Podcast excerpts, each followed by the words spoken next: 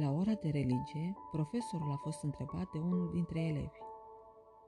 Domnule profesor, ce trebuie să-i dăm trupului nostru?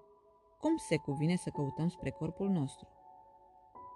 Profesorul, voind să vadă care este părerea lor, nu răspunse imediat, ci întâi îi întrebă pe fiecare.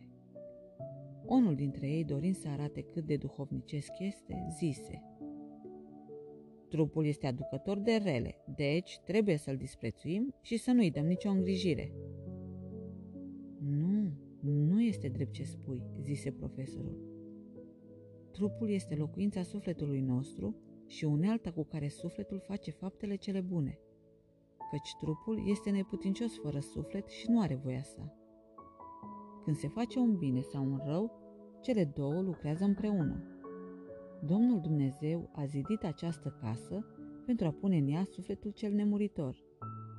Deci, trebuie să o îngrijim ca să nu se strice. Dacă nu-ți îngrijești trupul și acesta se îmbolnăvește, mai poți oare să mai faci fapte bune ori pravila ta? Adică rugăciunea, metanile și postul. Eu cred că nu. Deci, îngrijirea este una, iar împodobirea e cu totul altceva și este dăunătoare. Oare pasărea își păzește oul pentru coaja lui?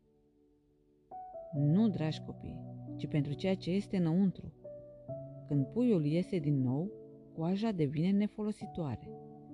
Tot așa trebuie să facă și omul, fie că este tânăr sau în vârstă. Să aibă grijă de casa sufletului său până la moarte. Toate însă trebuie făcute cu înțelepciune, după rânduiala bisericii, ca să ne fie spre mântuire.